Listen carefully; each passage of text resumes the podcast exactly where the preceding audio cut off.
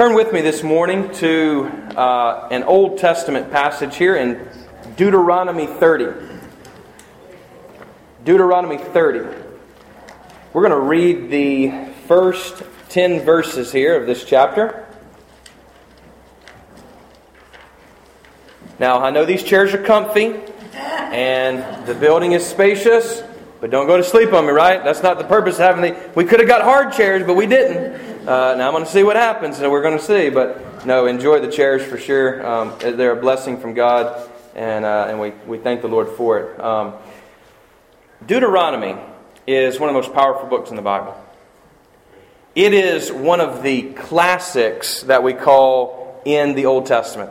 It's one of the books that you really can't not read. It must be read. If you're going to understand anything that's going on, you got to understand Deuteronomy. Now, Deuteronomy, the term actually means second law, second covenant. So, what God has done, you remember this, in Exodus, He makes a covenant with them at Mount Sinai, right? Well, they fail God when they do not enter the land, remember? They leave Sinai, just like we left Gooch Place, uh, and they went to a new place. And they went to the borders of the Jordan and they sent out 12 spies. Ten of them came back and said, We can't take the land. We're but grasshoppers among these, these guys. They're giants. And two of them said, We can take it with the Lord's help. Well, they decided not to take it. And in disobedience, God made them wander in the wilderness for 40 years until that entire generation of people that had rejected God, rejected His promise, not put their faith in, they all died. Now, Deuter- fast forward, Moses is still alive. Caleb is still, Joshua is still alive. That was the two spies, and of course Moses, the leader. They're all still alive, but everybody else that rejected God during that time died in the wilderness. Now their sons and daughters have grown up, and it's a new generation. All right. Now Moses is 120 years old. So Deuteronomy is really a message from a 120 year old leader of the people of it. He's been leading them for 40 years now. He is not allowed to go into uh, the promised land because he sinned against God by tapping by striking the rock twice, and the rock is only struck once for our salvation. And so God had to teach him a lesson, and that was fine. He went up on the mountain after Deuteronomy, and he dies and Joshua takes over. And, and actually, on our in, in chapter uh, 31, this is where Joshua actually does succeed Moses. So this is some of the last words of Moses, this towering figure, this figure who gives to us through the revelation of God at the burning bush the name Yahweh. Also gives to us monotheism, which has never been heard of in the world until the God of Israel descends upon Moses and tells him, I'm the only one, buddy. Now, hear these words, some of the last words he tells this new generation, now as they're on the plains of Moab, about to go into the land. Here's what he tells them. And when all these things come upon you, the blessing and the curse, which I have set before you, in other words, the choice of the blessing, choose life, blessing, choose sin, and death, curse will come upon you which I've said before you, and you call them to mind among the nations where the Lord your God has driven you, and return to the Lord your God, you and your children, and obey his voice in all that I command you today with all your heart and with all your soul, then the Lord your God will restore your fortunes and have mercy on you, and he will gather you again from all the peoples where the Lord your God has scattered you. If your outcasts are in the uttermost parts of, the he- of heaven, from there the Lord your God will gather you, and from there he will take you. And the Lord your God will bring you into the land that your fathers possessed, and you may possess it. And he will make you more prosperous and numerous than your fathers. And the Lord your God will circumcise your heart and the heart of your offspring, so that you will love the Lord your God with all your heart and with all your soul, that you may live. And the Lord your God will put all these curses on your foes and enemies who persecuted you. And you shall again obey the voice of the Lord and keep all his commandments that I command you today. The Lord your God will make you abundantly prosperous in all the work of your hand, in the fruit of your womb, and in the fruit of your cattle, and the, in the fruit of your ground. For the Lord will again take delight in prospering you, as he took delight in your fathers, when you obey the voice of the Lord your God, to keep his commandments and his statutes that are written in this book of the law, when you turn to the Lord your God with all your heart and with all your soul. Let us pray. Jesus, thank you for your word. Thank you for the words that you spoke through Moses here so many years ago. May you make it relevant and real to us this morning, we pray. In Jesus' name, amen. What would make you happy? What is happiness? What would you say if you had to briefly describe a time in which you were happy? These are three questions that I ask about 100 students of mine at, uh, at Calhoun to take a voluntary survey uh, to describe those, those three things. What would make you happy? What really would make you happy? And you know, I trust me, I had a variation of things. Pizza would make me happy. You know, um, a lifetime supply of Chick Fil A would make me happy. Um, there was a variety of answers. Uh, what is happiness? And many people uh, defined happiness in very subjective, emotionally driven, temporary types of definitions. Not something lasting, but as I said last week, more like the idea of trying to get full. Most people have an idea of happiness as if it's something that is just temporary, something that is not going to remain, something that really can't be reached, really can't be kept. And so their answers revealed a few things to me that I want to connect this morning to what Moses is saying. One of them is this not one person in all hundred and something of those uh, surveys, not one person said, I make me happy. There wasn't one. It, there were some selfish answers, it seemed to be. But not one of them thought to themselves that they make themselves happy. There's a reason for that. God has not created us in such a way that we are enough that we, I, in myself, am complete. This is not the way He's designed us. You remember when He creates Adam, which in the Hebrew is mankind, uh, He says, It is not good that he is alone, that he does not have a companion, a helper. And so He, out of His rib, creates woman and says, This is a helper that's right for man. None of the animals would work, remember? They passed before him, he named them. None of them were companions. Like Eve, who is the mother of all living. We were made in his image, after his likeness. We were made with eternity in our hearts. This is what Ecclesiastes tells us. He placed eternity in us. This is why, even when people pass from this life to the next, we still feel like they're around. We have eternity in our hearts. We don't just see what's right before us, but we can see beyond that. We can see behind that. This is what gives us the capability of reason. We're the only animal in the world that reasons. And the philosophers have noted this throughout time all the way back from Heraclitus to Socrates, Plato, Aristotle, the great Greek philosophers, all the way into the Roman ones, all the way into the modern ones. That's the one thing that defines us from just simply being purely animal. Instead of instinctually acting upon you as an animal, no, we can say to ourselves, stop. No. We can assess whether our activities are good or bad. We feel sorry when we've done things to hurt other people. This has to be suppressed.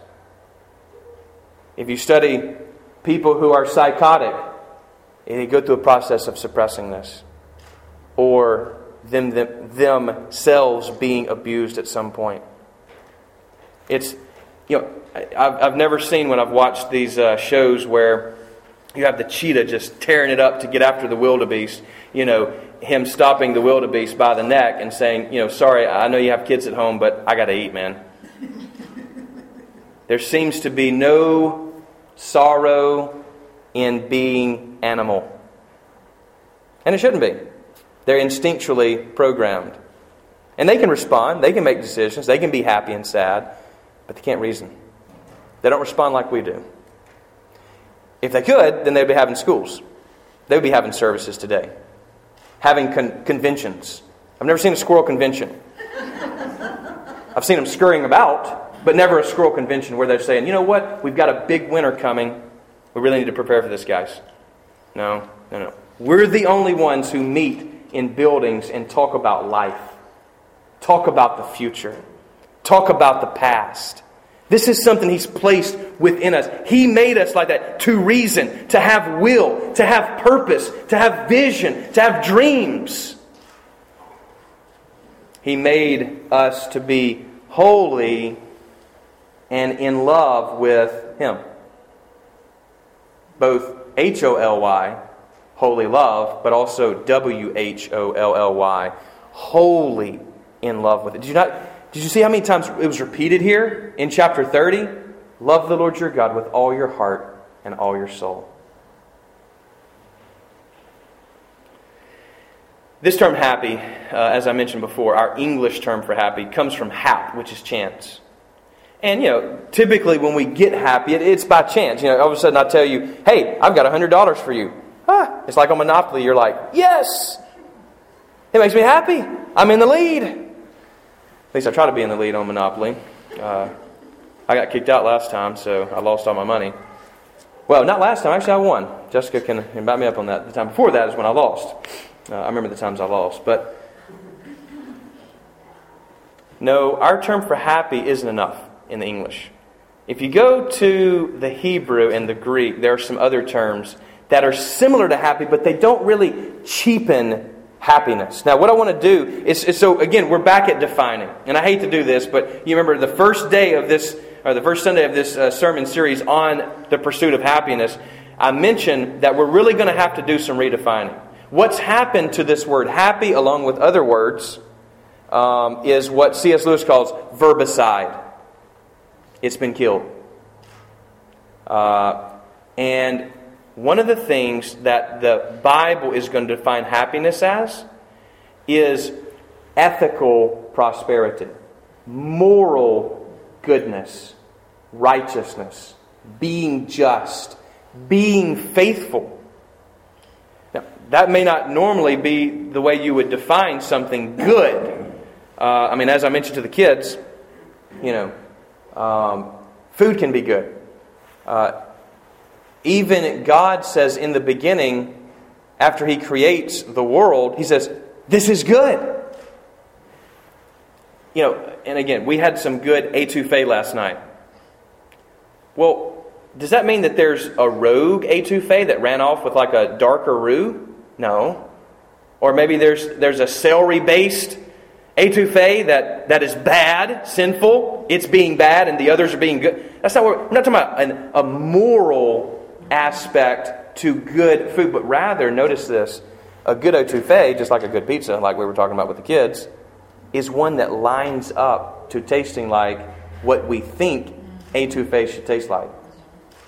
What it was designed to taste like. It's the same concept when you when you accidentally pick up someone else's drink, maybe at dinner, and you thought it was water, and you get the shock of Sprite. You ever had that happen? It, it, it wasn't what we expected because that's not the way water tastes. It doesn't taste like carbonated, you know, sugary Sprite. You know what? God has designed us a certain way. And when we live in relationship to that way, to that ideal, then we are good.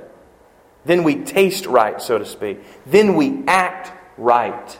You know what? He's placed that within us.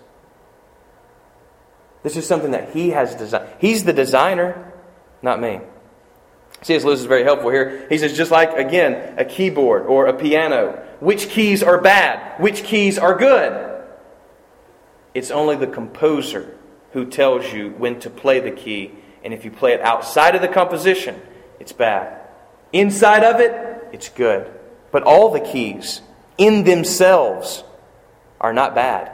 Just as everything in our world that we see, including our very bodies, our minds, our sexuality, our relationships, this is all good. God says it's good, but it must be played right. When it's played out of order, this is where things go awry. It's interesting that in the Silmarillion, which is a follow up to Lord of the Rings story about creation, God plays, sings the world into existence. Same thing happens, by the way, in Chronicles of Narnia. Aslan sings the world into existence. But there comes another voice that is Ulftun, the enemy, the evil one. And he sings, but you know what ends up happening is, is he sings over him and actually incorporates the bad singing into the good. This is what God has done. This is what he's done for, and Tolkien and both Lewis are trying to capture this in a fictional way, but it should be a reality for us. They're pointing to something that's a reality, and that is He has made us for eternity. He has made us to be happy. Not just an emotional blip here and there, but instead, not anything based on subjectiveness, but something based on the way we actually live. Uh, the founding fathers put in that phrase, you remember? The pursuit of happiness. They don't mean a subjective whatever you want. If, if, if you know running stop signs makes you happy, then you have the right to do that. That is a right. No, no, no. If you go back and look up the term, the way they would have used it, look at, look at Madison's usage of that term, you'll see that it has a moral component to it. Even in our founding documents. So, the trouble is, happiness is normally conceived as subjective something, something momentary. But instead, it should be a totality of life. It should be a goal that we all want. We all want to be happy. You don't pursue it by subjective, temporary things. This is not the way you, you pursue happiness. Aristotle is actually helpful here, and I'm not a philosopher. All right? Had to do a lot of work to dig this up, and I have another guy who's a friend of mine from seminary, John Spano, that, that will correct me if needed. Because uh, he does, he has PhD in, in philosophy and teaches philosophy. Aristotle envisioned this term happiness even way back, then. you're talking about 400 BC. Okay, this is before Jesus. Um, he said it encompasses the totality of life. It's not a few hours of a pleasurable sensation or sensuality, but instead it's more like the ultimate value of life. He said it is our ultimate goal in life is to be happy. Now, you would normally think do what you want, right? That's what makes me happy, right? But let me ask you something. When you do what you want, does that make you happy? Say you say to your, your friend, you're like, man, I tell you, if they, if they ever say something about that again, I'm going to just really give it to them. Well, that's, that's what you want to do, right? Well, when you do that, does that make you happy? Does that fix the problem? When you splurge, you say to yourself, you know what, I, I'm just going to lie on the couch here and watch TV all day. Does that make you happy? When you're by yourself doing what you want to do, using people or maybe even abusing people, does that make you happy? I'm asking, does it make you happy? No, it doesn't make you happy. You feel terrible. When we get what we want, we don't want what we get. It's the truth. You want something that you've not been able to purchase before, you finally get it, and it becomes ho hum within six months. They've actually done studies, and it takes about anywhere from three to six months to get tired of anything. A new car, a new house, you're just back to the grind. And then it's on to the next thing. On to the and this is a virus in our world, isn't it? Keeping up with the Joneses. I was building my snowman uh, in the uh, snowpocalypse recently, and um, and my neighbor came over, and uh, his last name is Jones. And, uh, and so he said, Hey, Marshall, you're supposed to be keeping up with the Joneses, not getting ahead of us, man. Well, it is what it is, bro. And then, of course, my brother one upped me, uh, and, and many of you saw that on Facebook, but that's all right. That's the way it works. It's on to the next thing, isn't it? Nothing that's material like that, nothing that's just a desire of ourself, that is not enough. When you get that, that's not enough. It's on to the next thing. If what we wanted and God made us happy, we wouldn't need God. If cars made us happy, we wouldn't, we wouldn't need God.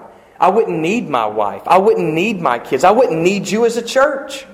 If my house made me happy, if my electronics made me happy, if my phone made me happy, none of that stuff can make you happy. That's the reality. There are people who've had it all, and guess what they do? They don't care. It's on to the next thing. Oh, somebody's got a billion more than me.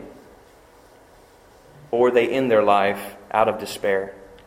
Because once you have everything you want, you realize what you want is too little. Our desires, naturally, our wants, naturally, are not enough to satisfy us. He has put eternity in our hearts. And unless we feed on something eternal, we'll never be happy. Amen.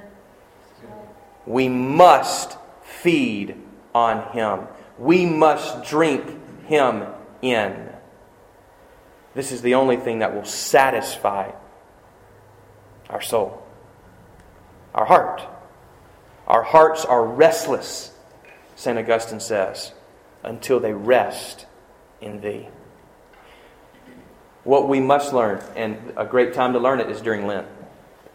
When, we ha- when we're having to give up some things, replace some things, cut off certain things in our life in order to draw closer to Him, we learn that we don't need those things.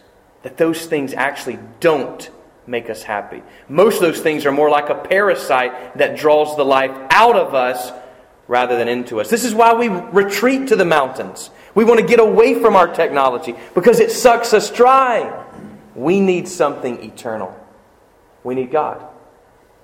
We need His Word. We need prayer. We need the church. It's His body in the world. These things will satisfy us. The Word matters. Words matter. And it is sort of a play on words. Words matter because they become material. If somebody tells you you're dumb enough, well, dumb enough, you'll start thinking you're dumb. It's a form of abuse. But if somebody tells you that you're beautiful, if someone tells you that you're smart, that you're wise, that you're good at your job, these things can create in us something material. This is why our words matter. Words matter. These words matter Jesus. I talked about this last week. I'm not going to rehearse the whole thing, but here's some terms that actually materialize in my life. They matter Jesus, Jessica, Jackson, Baylor, Bo, Ty, Mom, Dad. These are essential words to me. Justin, Cassie, Tina, my family, Mimo, my mom and Papa Russum, these are words that may not mean anything to you, but they materialize in me. And when I'm around those people, guess what? I'm being fed because they're feeding me something eternal. They see something in me that I can't see always in myself.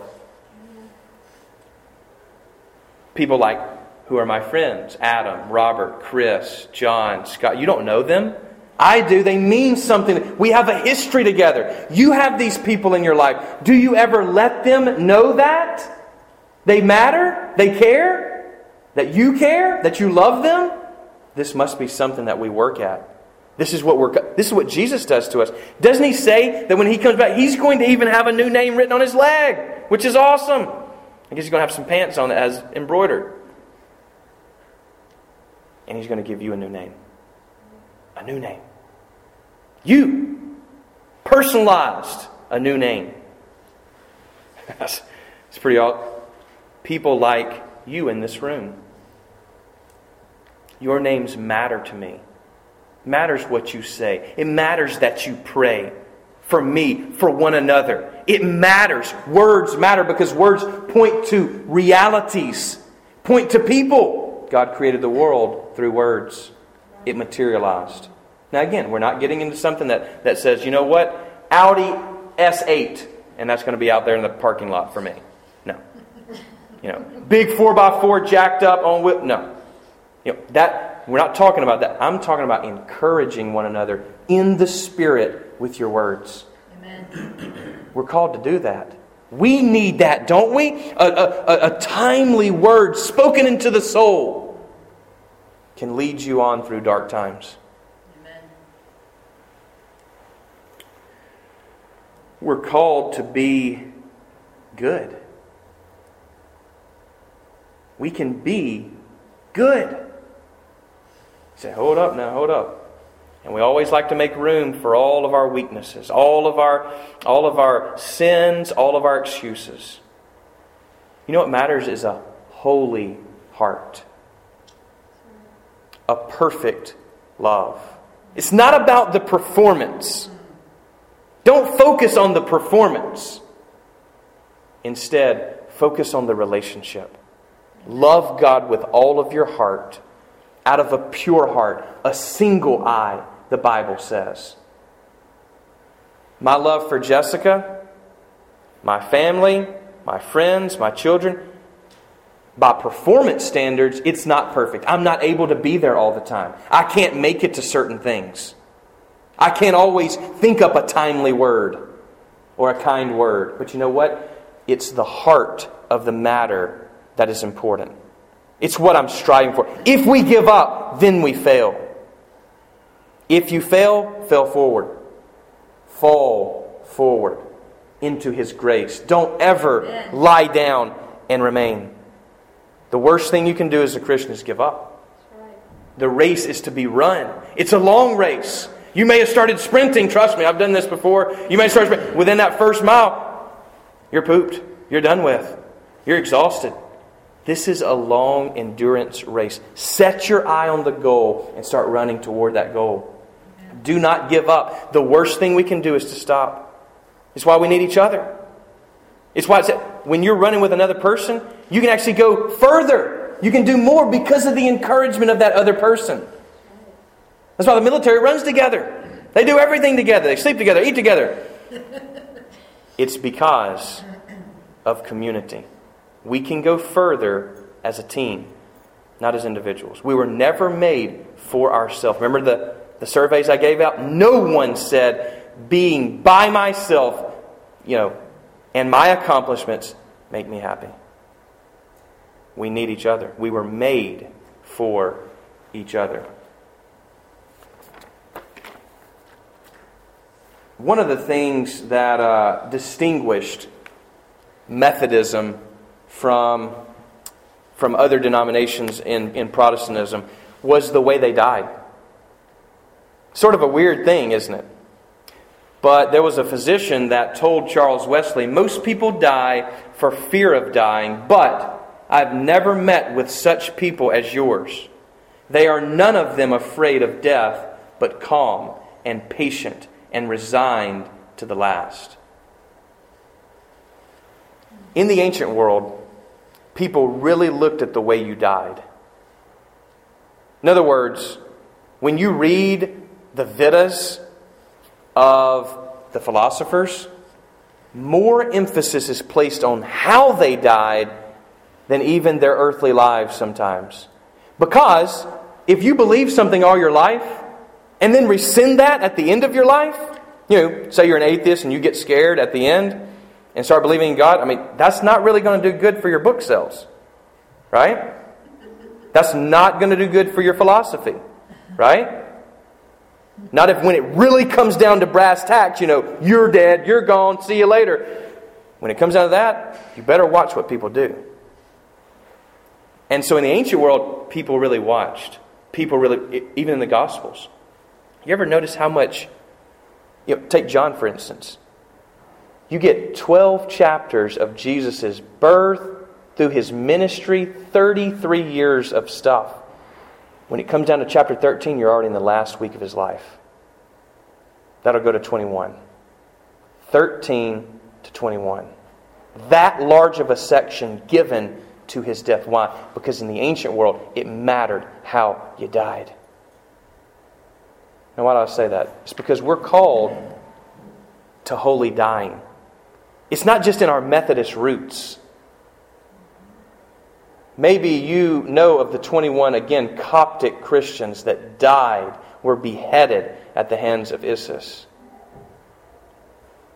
They died, we are told, praying and whispering and shouting the name of Jesus. Prayers to God. As their executioner said, these are people of the cross, which represents our dying. The scripture says it's appointed to man once to die and then the judgment. In other words, heaven or hell. Dying is important. Now you say, I don't want to be morbid. I don't either. I don't like to be morbid.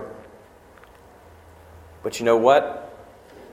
If we're going to leave a legacy, if we're going to pursue happiness, true, lasting, if we're going to pass anything down to our children that's worthwhile, and then just maybe some hints about life, if we're going to give them something substantial to stand upon, to ground their life in, then we must think about our dying. We must think about our death. We will all die. Now, in our world, we have shrouded death, covered it up, hid it, put it away in the hospital rooms. We've put legal stuff in place. Rarely today do people see people die. Rarely. I mean, family members. Normally, even in the moment of death, they're whisked away for other people to work upon. Okay, that's the world we're living in. That's not how the ancient world, that's not even how the modern world has seen. When you use, I mean, today, Jessica, without modern medicine, she would not be with us. Used to, if you had a, you know, appendicitis, it was, let's go home. Let's tell everybody bye. This is it. My dad would not be with us. Diverticulitis would have taken him. All right? It matters how you die. We're going to end it. It's going to end sometime. Used to, we would watch it happen.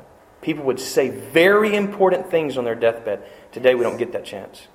Many times, we don't get that chance. Right or wrong, it's our situation.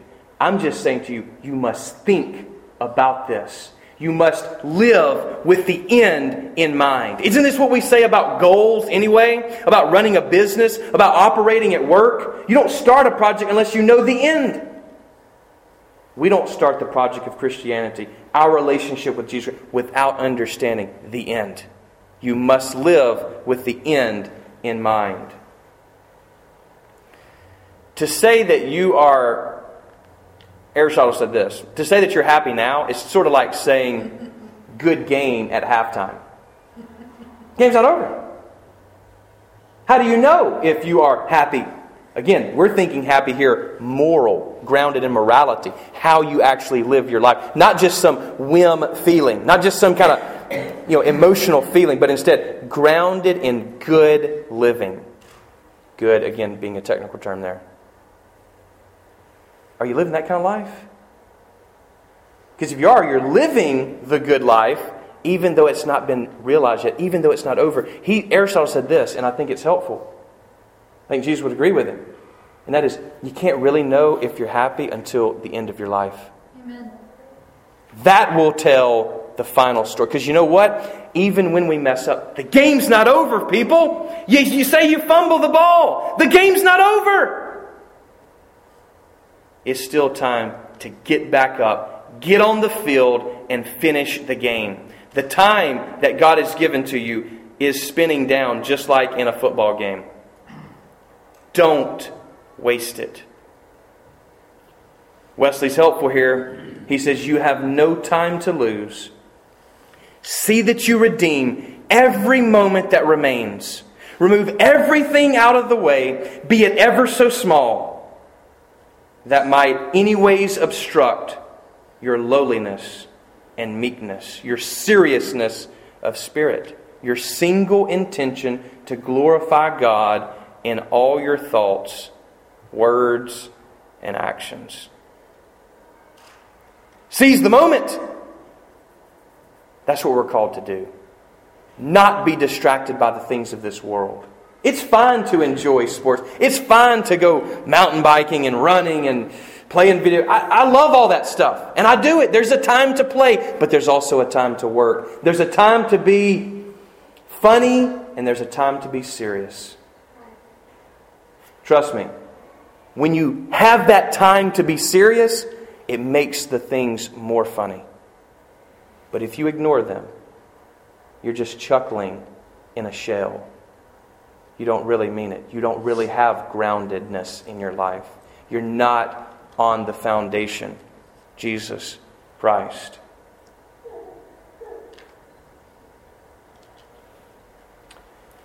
When we took Jackson to school when he was, uh, we homeschooled him in kindergarten, took him for the first grade. It was a little, you know, small school near our house, but even so, it was tough, you know, to watch your oldest go into this building you know, by himself. And, and you know, he turned around and looked at us right before he went in. You know, he turned around and looked at us. I thought about that. I've done that before, you know. I remember going into the bin, I'm like, you sure you want me to go in here? You know, I don't know about this. You kind of look back for maybe reaffirmation. To remember that your parents, maybe to remember that bunch of people have walked through these same doors and had to do this same thing. Sometimes we're called to go places that we don't necessarily want to go.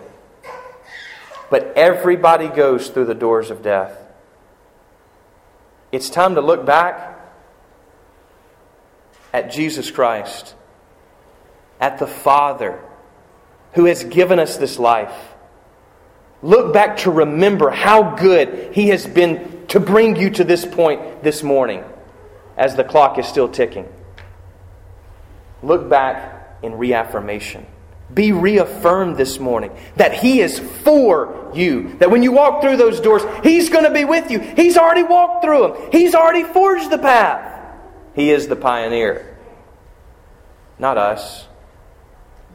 It's okay to go. It's okay to move forward in a new venture in your life, a new job, a new relationship with His blessing. Being good being happy, that's what happiness is. Happiness is being holy.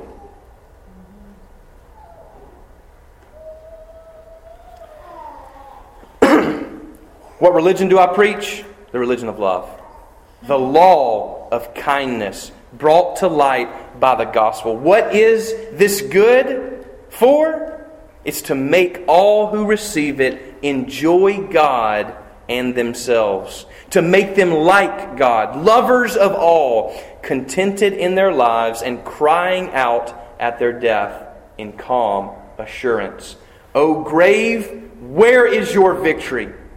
Thanks be unto God who gives me the victory through my Lord Jesus Christ. Amen.